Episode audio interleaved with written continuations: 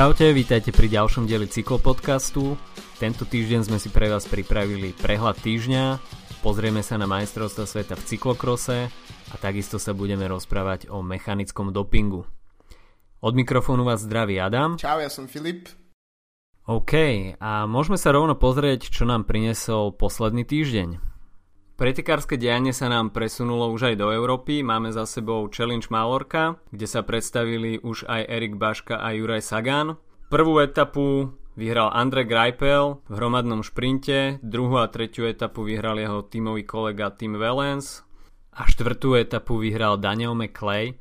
To je frajer, ktorý minulý rok zaveril internet videom, keď v hromadnom šprinte sa mu otvorila brána až do cieľa a preklúčkoval pomedzi ostatných jazdcov a v cieli mohol oslavovať. Ale čo bolo zaujímavé na dojazde v Malorke, tak bolo, že v cieli sa zrazil s fotografom a skončil v nemocnici s pár štichmi na brade.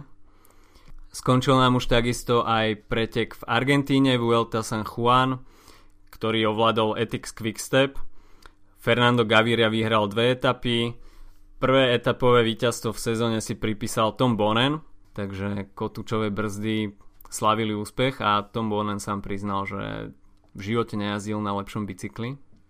Individuálnu časovku zvládol najlepšie Ramunas Navardauskas z, Bar- z Bahrajnu Merida a šiestu etapu ovládol Maximiliano Riche ze Quickstepu. Celkové porade vyhral Bauke Molema 14 sekúnd pred Oskarom Sevillom a tretí skončil Rodolfo Andres Torres. Austrálsky program pokračuje v plnom prúde, v nedelu sa konal premiérovo s označením World Tour kategórie Cadel Evans Great Ocean Road Race.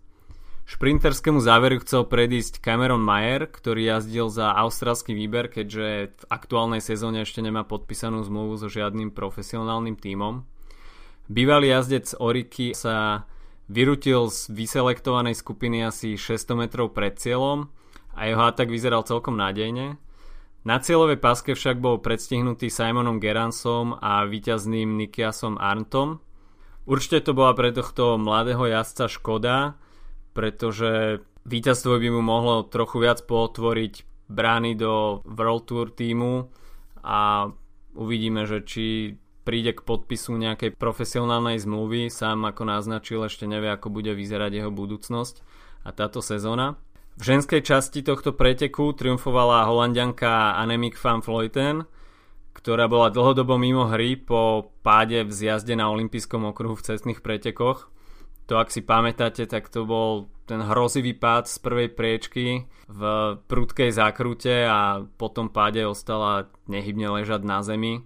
Takže Výťazstvo je určite prajeme a je super, že je opäť späť a na víťaznej vlne. Pretekalo sa aj na francúzskej riviere a na Grand Prix Marseille triumfoval v šprinte uradujúci majster francúzska Arthur Vichot z FDŽ. Preteky sa e, presunuli už aj na Blízky východ. Momentálne sa jazdí etapa v, v Dubaji, kde obhajuje titul e, Marcel Kittel z minulého roka. Tento rok to zase vyzerá pre ňo nádene. Prvé dve etapy s prehľadom vyhral. Jeho najväčším superom sa ukázal mladý, mimoriadne talentovaný Dylan Groenewegen, ktorý jazdí za Lotto NL Jumbo. A čo je veľmi potešujúce, tak tretiu etapu vyhral ďalší Nemec John Degenkolb, pre ktorého to je vlastne len tretie víťazstvo od toho minuloročného zranenia z kempu predsezónneho. A čo je ešte zaujímavé, tak v dnešnej, teda nahrávame vo štvrtok, v dnešnej tretej etape dostal Kittel do tváre pesťou od, od Andrea Grifka z Astany, ktorého následne vylúčili z pretekov.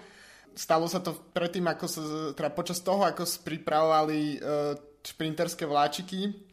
Je zaujímavé, Astana si buduje svoj, svoj PR zase skvelou, skvelým ťahom. Nasser Buany má konkurenciu. Presne tak. Uh, uh, inak odporúčam Kitelov Twitter, kde už zavesil fotku, uh, ktorú mu niekto doko, dokolážoval jeho tvár do, do takého nabuchaného tela boxera. Takže Marcel tu bere asi dosť humorom, ale zároveň povedal, že chce, aby Grivka aspoň na pol roka dištancovali za túto pesťovku. V danej chvíli mi asi nebolo úplne všetko jedno. Asi nie, no. Uh, inak čo sa týka toho Dubaja, tak je to čisto proste šprinterské podujatie. Je to vidieť aj v obsadení okrem Kittela, Degenkolpa a Grunewegena tam jazdí aj Mark Cavendish, dobre sa ukázal mladý šprinter talianský polského pôvodu Jakub Marečko. Ktorý má mimochodom podobný štýl šprintu ako Caleb Ewan, zavesený na riaditkách. Hlava dole. A tak aj Ela Viviani napríklad zo Sky jazdí. No, tak je to taký klasic, také klasické preteky na Blízkom východe, také, e, je to, je, je to fajn si to pozrieť po tom, čo nám chýba cestná sezóna, ale zároveň sa tam nič extra nedie. Je to vyslovene o poslednom kilometri. Znúdecnosť. Presne tak. A v Austrálii pokračuje letná sezóna pretekmi Herald Santur, kde v prologu vyhral uh, Danny Van Popel zo Sky. Išiel, išiel o fakt kratučký prolog, niečo cez 2 km, takže ukázal tam svoju šprinterskú silu. Inak, uh, čo sa týka obsadenia, je to celkom zaujímavé, pretože v podstate celý Herald Sun Tour je obsadený uh, jazdcami z Austrálie a s rôznymi ich kontinentálnymi týmami Okrem, uh, teraz výnimkou Sky a Oriky, ktorá tam poslala fakt uh, nabúchaný tým Orika, tam má Estebana Chavesa, Simona Geranca a Sky zase priniesla Chrisa Fruma, pre ktorého je to štart sezóny a tiež uh, Kennyho Ellisona, Luka Rova aj na Standarda, takže taký klasikársko Grand Tour tým. Druhú etapu, respektíve prvú etapu po prologu vyhral z Oriky Damien Hausen, ktorý naložil zvyšku, zvyšku pelotónu pol minúty, takže myslím si, že, pri, že, že má šancu si aj túto si, si udržať vedúcu pozíciu. Uvidíme v najbližších dňoch, ako sa to tam bude vyvíjať. V Európe sa ide ešte aktuálne okolo Valencie, kde sa predstavia bratia Jejcovci. Svoj program tu odštartuje aj Nairo Quintana a titul tu obhajuje Wout Pouls. Medzi ďalšími tu štartujú Greg Van Avermaet, Tony Martin, Filip Gilbert, Dan Martin, Steven Kruiswijk, Sepp Van Marke a z Čechov je tu prítomný Zdenek Štýbar a z CCC z Brandy Polkovice Jan Hirt. Úvodnú časovku tímov vyhralo BMC pred Sky bez prekvapenia, ale čo bolo zaujímavé, tak to bol odstup ďalších tímov, kde vlastne tie odstupy sú už minútu niečo, čo v celkovom poradí pri takto krátkom etapaku môže dosť zavážiť a uvidíme, či niekto z BMC bude schopný ísť aj na celkové poradie. Mohli by sme sa presunúť k cyklokrosu. Uplynulý víkend hostilo Luxembursko majstrovstva sveta v cyklokrose. Veľmi ťažké podmienky s blatom a s roztopeným snehom a hlavne strmými a šmiklavými zjazdmi, na ktoré doplatili viacerí pretekári. Napríklad talianka Alice Maria Arzufi, tá padla priamo na tvar a ešte sa tam narazila, tak sa mi zdá aj o koleso, takže skončila s krvavou tvárou. Takisto, tak ako aj ženský, aj mužský pretek Elite bol veľmi zaujímavý, dramatický až do konca a o víťazovi rozhodli mechanické problémy. No, to množstvo uh, defektov, ktoré tam dostal Van der Poel, myslím, že bol ich bol 6?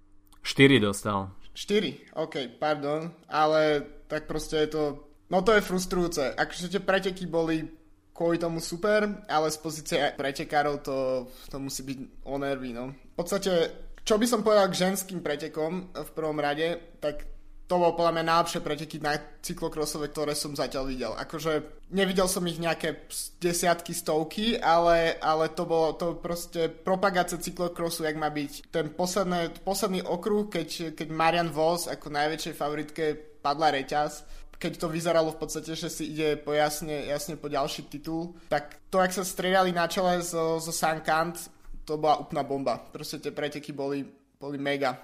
Takisto mužské tam bolo zase pekne vidieť, že fanart si dokázal ušetriť sily a keď, keď, keď Fanerpol proste sa boril so svojimi mechanickými problémami a po mega rýchlom štarte, tak, eh, tak fan Art si to dobre načasoval a kým v závere vyzeralo, že Poel tam vypluje dušu, tak uh, fan Art si to v pohode došiel po, po, po obhajobu dúhového dresu.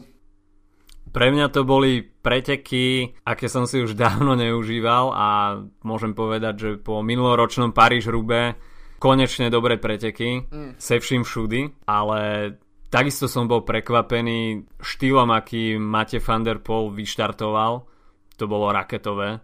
Si myslím, že zvyšok štartového pola absolútne nechápal a jediný, kto sa dokázal za neho zavesiť bol Kevin Powells, ale toho takisto odpárali mechanické problémy. Ale Matej van der Poel doplatil na problémy s výberom plášťov a to si myslím, že rozhodlo. Zaujímavé by bolo vidieť, čo by sa stalo, keby po tom štvrtom kole tie defekty nedostal a išli by do cieľa spolu. Ale myslím si, že Matej van der Poel bol fyzicky lepšie pripravený a ak by mal trošku menej smoly, tak myslím si, že by ten cyklokrosový titul vyhral.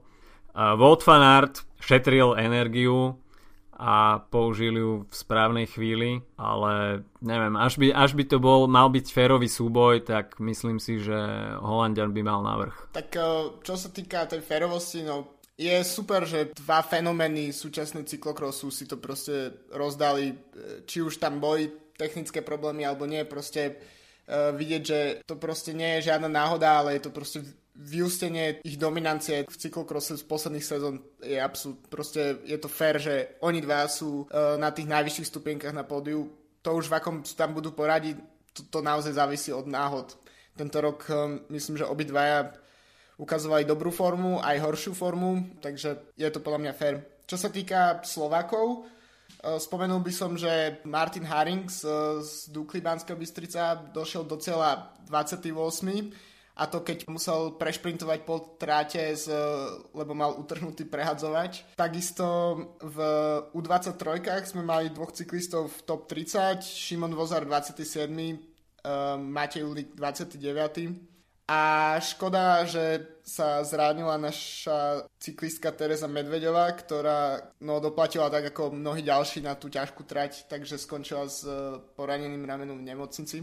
Ale radosť určite majú naši susedia, keďže uh, Kateřina Neš došla uh, na tretej pozícii. Tiež veľmi, veľmi dobrý výsledok pri tom všetkom, čo sa v Luxembursku dialo. Takže gratulácie do Česka. Perfektný výsledok, ona sa vysporiadala s tými podmienkami úplne perfektne a nemala problém, dá sa povedať. V ženských pretekoch ešte, čo ma dosť prekvapilo, tak to bola suverenita Marianne Vos, ktorá išla ako píla a dá sa povedať, že celé preteky išla štart cieľ na čele, akurát, že v tom poslednom kole ju postihla smola tej zákrute, kde pravdepodobne preraďovala rýchlosť a spadla jej reťaz, čo Sankant využila a v tom záverečnom šprinte mala viacej síl. Myslíš si, že, že Marian Vos dokáže takú formu, ktorú ukázala v posledných e, pretekoch e, aj v Svetom pohári, aj na mestrovca sa dá preniesť na cestu? Ja si myslím, že áno. Mala dosť dlhú dobu také hlubšie obdobie, ale myslím si, že túto formu dokáže pretransformovať aj na cestu a uvidíme, čo prinese sezóna, ale každopádne nebrala to druhé miesto až tak tragicky a vysporiadala sa na pódiu s tým druhým miestom celkom fajn, čo sa nedá povedať o Vanderpoolovi, ktorý tam vyronil Moreslos a bolo mu to teda o dosť viac ľúto asi. Ja si myslím, že, že pri Maren Vozno, pri množstve tých titulov z cesty, z dráhy z cyklokrosu, pri majstrovstvách sveta, olympijských zlatách, no jedno druhé miesto nie je až žiadna tragédia, najmä po relatívne ťažkom období so zraneniami. Zajímavé vlastne na, na, na Marianne Vos je to, že ona vôbec, na to, že koľko rokov dominovala vlastne kompletne ženskej cyklistike, tak uh, vôbec nie je až taká stará.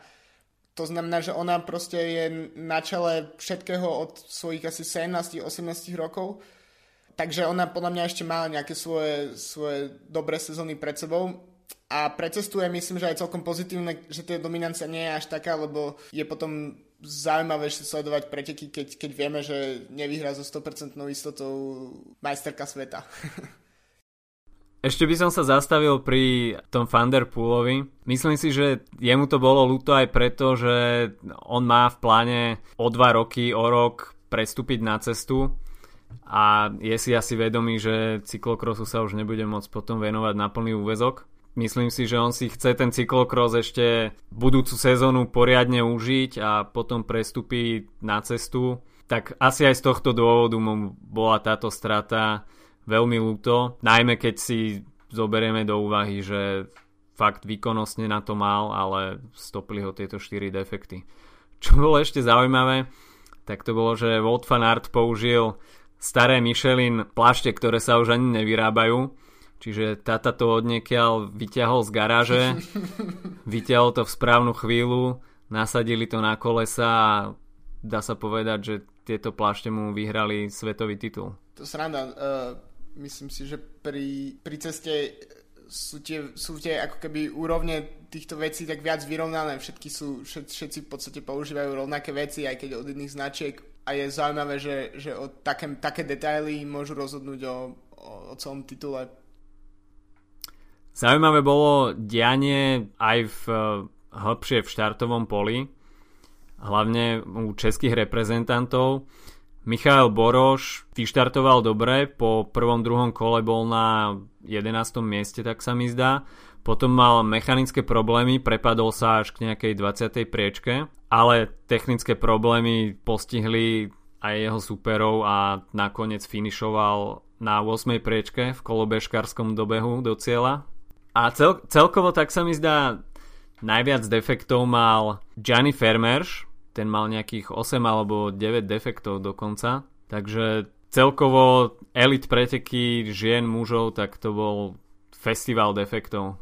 Zaujímavé ma, že keďže môžeme tak spätne hodnotiť, myslím, čo sa týka úrovni pretekov parádne majstrovstvo sveta. Takže či naozaj je šanca, že by sa cyklokros uh, objavil na olympijských hrách, keďže táto disciplína tam chýba a už roky sa rozpráva o tom, že by mo- možno mohlo byť súčasťou zimných hier. Zimných, práve. By... To bolo na tom zaujímavé, že uvažuje sa o tom, že by to bola súčasť zimnej olympiády. To by bola, myslím si, že by to bolo veľmi zaujímavé práve napríklad uh, pre ľudí, ako je, ako je uh, Van der Pol, ktorí by mohli tým pádom úplne inak nastavať svoju, svoju a časovať svoju formu.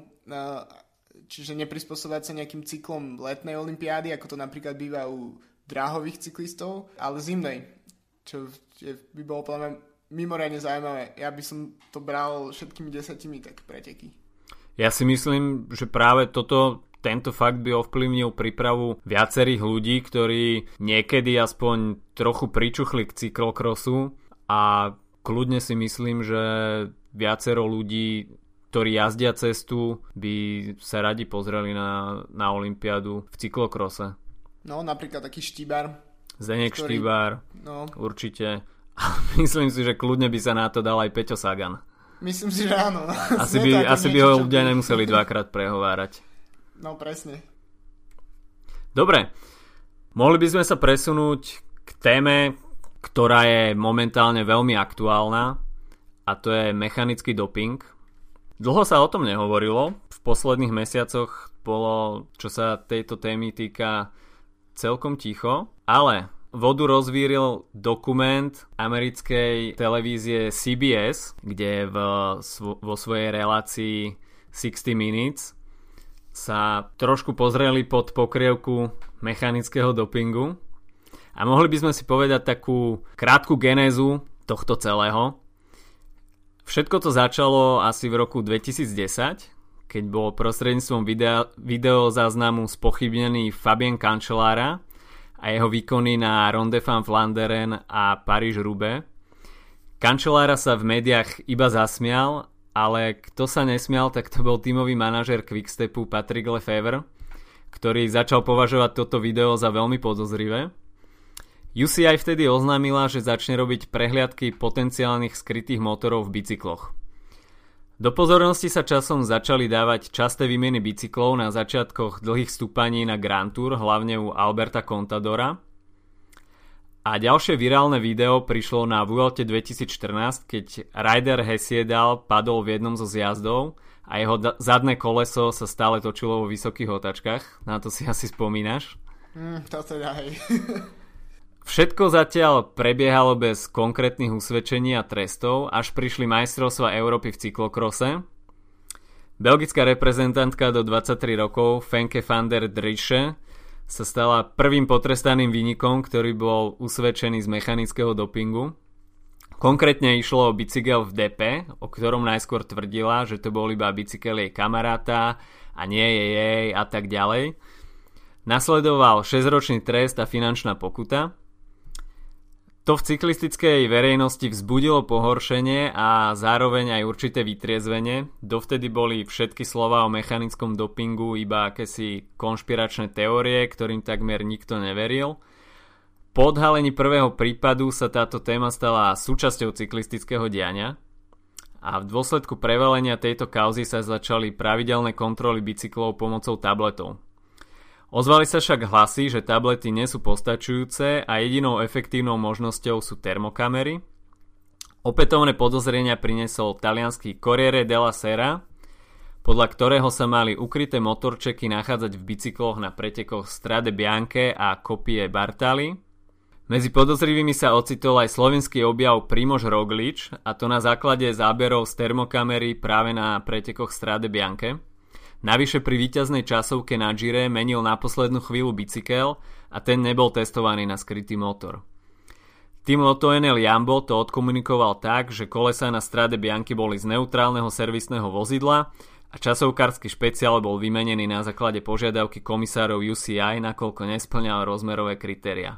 Na Tour de France v roku 2016 prebehlo 3773 testov bicyklov, všetky s negatívnym výsledkom, a konečne by sme sa mohli dostať k tomu, čo sa odohrávalo vo vysielaní americkej CBS v programe 60 Minutes.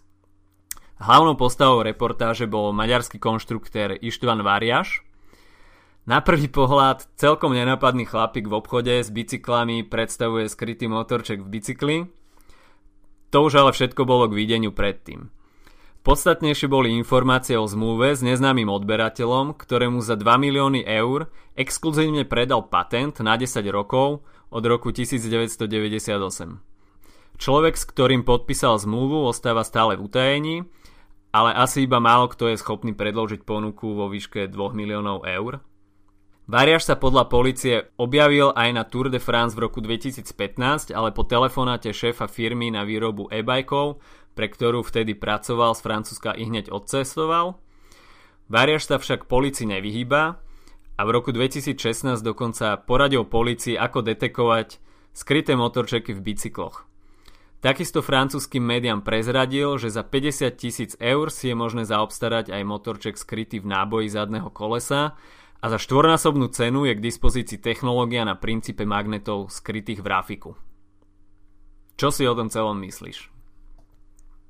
No, uh, už, už v prvom dieli sme inak trocha sa bavili o, o mechanickom dopingu, takže je celkom, celkom sranda, že to došlo k tomuto uh, dokumentu. Práve keď som minulý týždeň spomínal to video, tak ma vôbec nenapadlo, že by sa niečo také mohlo no, objaviť ďalší týždeň. Ja som skeptický.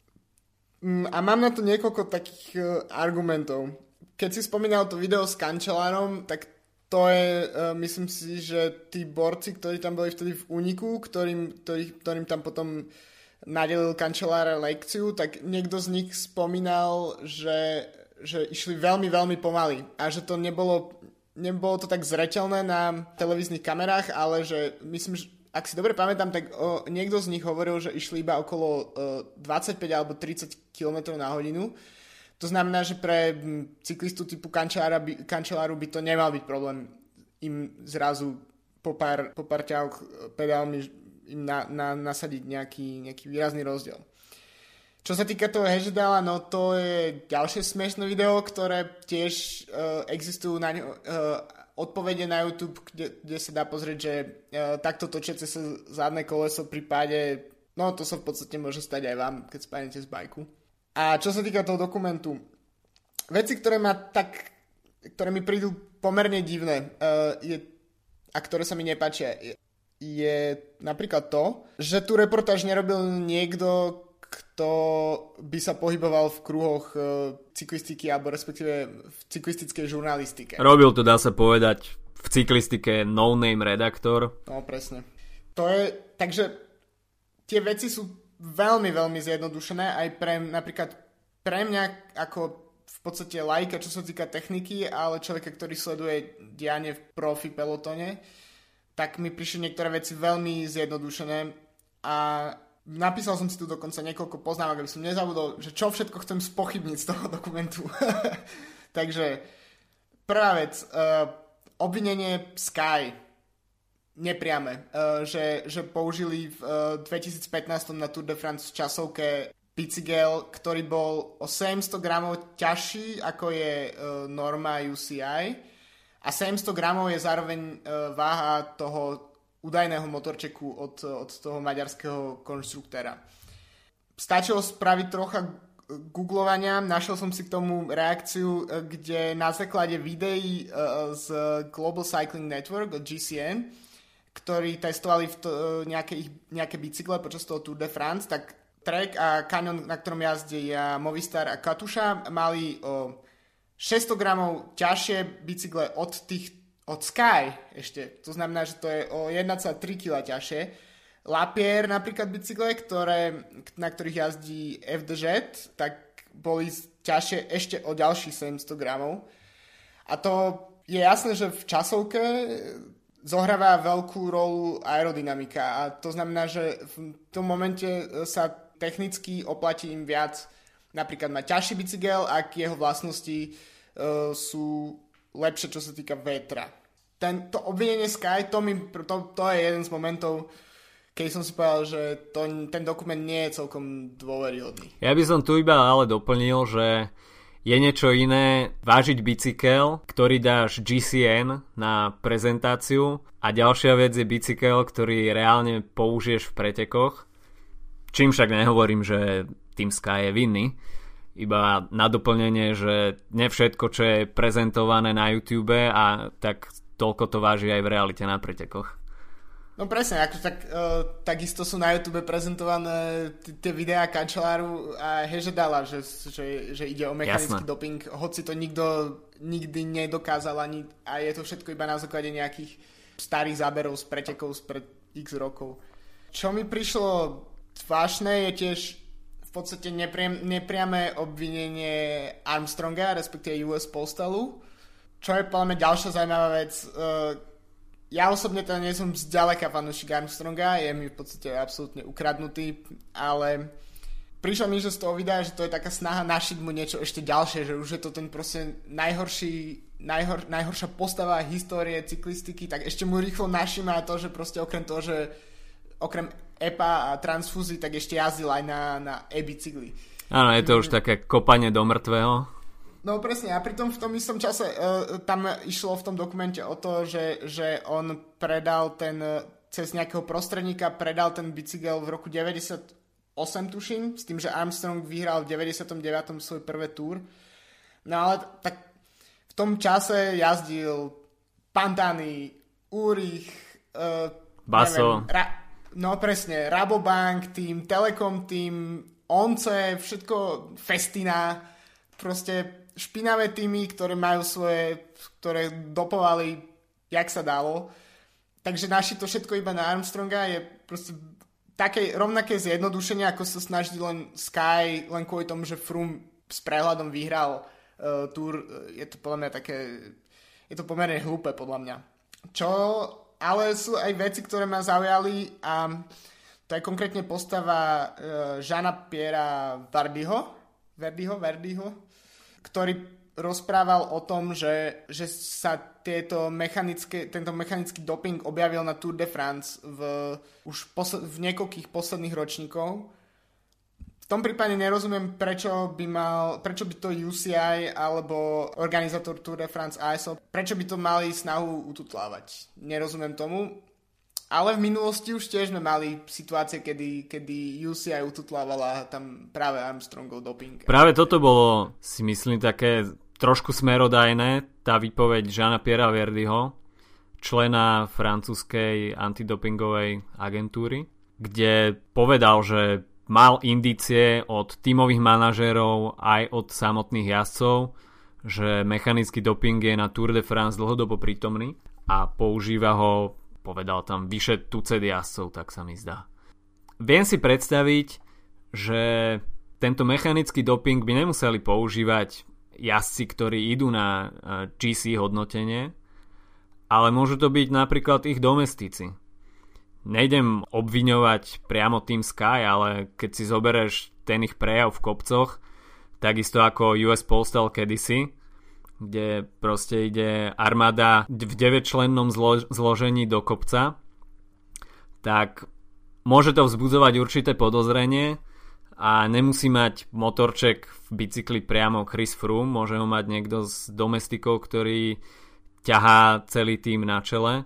Ale opäť je to iba špekulácia, nič nebolo potvrdené, ale myslím si, že práve výpovede mm, Žána Piera Verdiho môžu udať nejaký smer a toto bolo jedna z mála podstatných vecí, ktoré v tomto celom dokumente odzneli. Ďalšia, ďalšia vec, ale napríklad zo Sky a s domestikmi je, že keď máš tým, ktorý má rozpočet ako Sky, alebo aký mal kedysi US Postal, tak si jednoducho môžeš dovoliť uh, mať pod zmluvou jazdcov, ktorí by normálne mohli jazdiť na GC, a v, ale na to aktuálne robia domestikov Sky. Vezmi si v posledných rokov Wout Piles, minulý rok, uh, rok predtým Geraint Thomas zajazdili fantastické preteky a alebo Frum pre Viginca napríklad ešte pred, pred pár rokmi. To je asi najlepší príklad.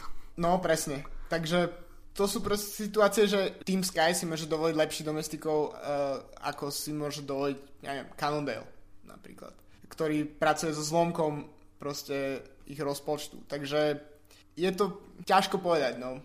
Tiež nechcem za každú cenu a veľmi obhajovať Team Sky, lebo zase mm, myslím si, že tiež aj so, so všetkými obvineniami z posledných mesiacov uh, to nie je úplne ideálne v tom týme, ale je to také trocha podivné pre mňa. Mm, je to veľmi zjednodušené. Ešte jedna postava sa myhla v, v tomto dokumente. Vlastne ešte dve je zaujímavé. Jeden z nich je Tyler Hamilton, bývalý práve člen uh, eh, US Postalu. Ale o ňom som nechcel skôr o, o Gregovi Lemondovi, o trojnásobnom víťazovi Tour de France, jedinom, jediný americký víťaz Tour de France, ktorý sa vyjadril, že neverí žiadnemu z posledných výťazov Tour de France, dokým sa to všetko nevyšetrí.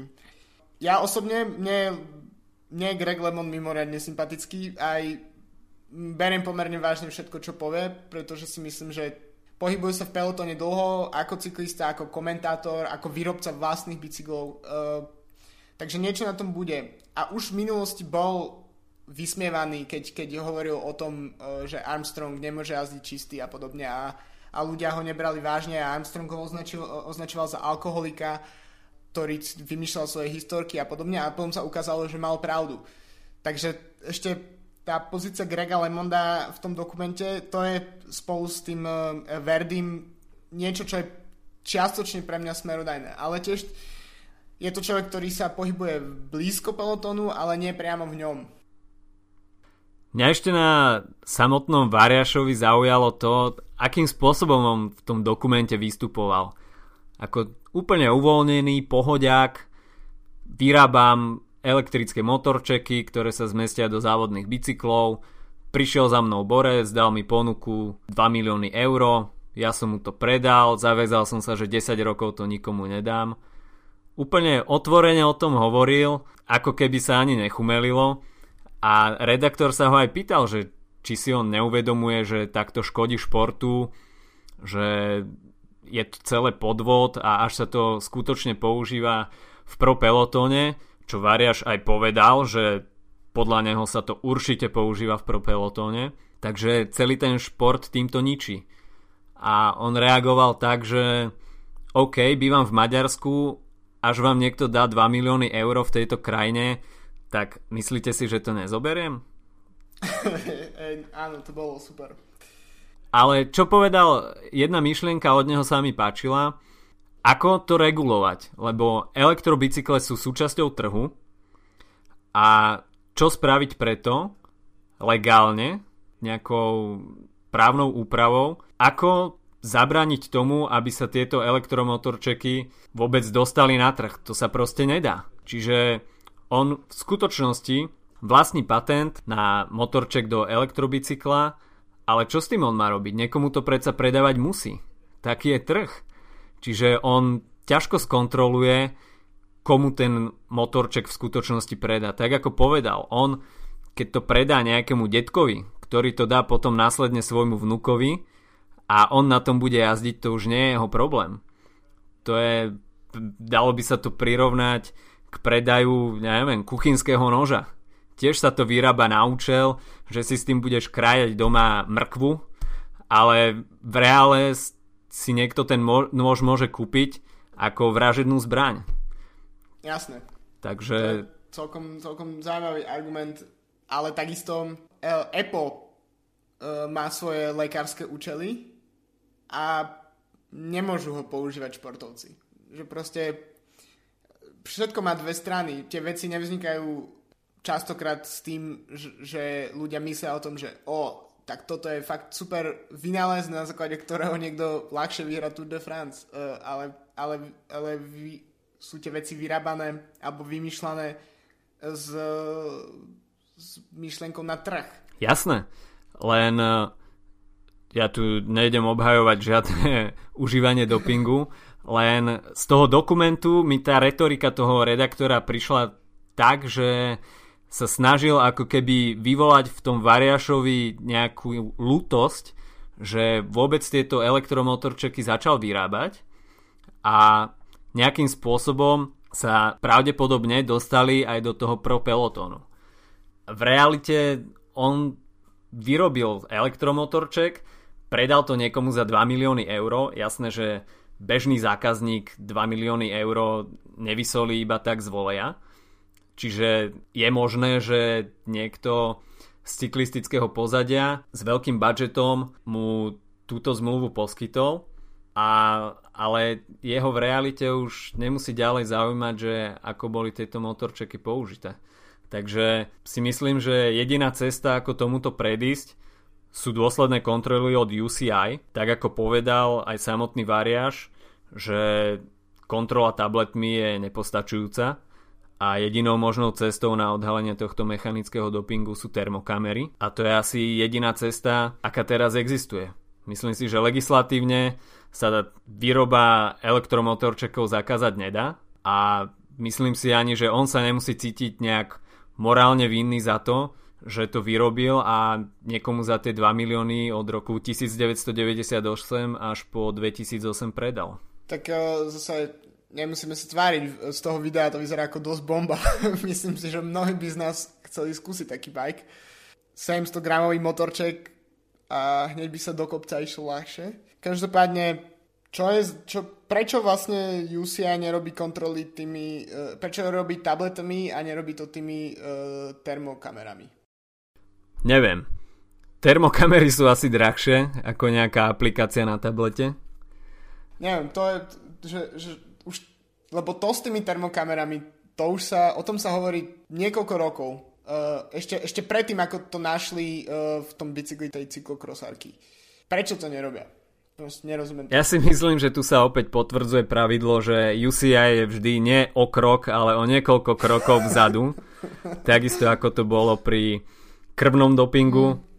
a iných podporných látkach, tak teraz sú o dva kroky dozadu pri monitorovaní a zisťovaní motorizovaného dopingu.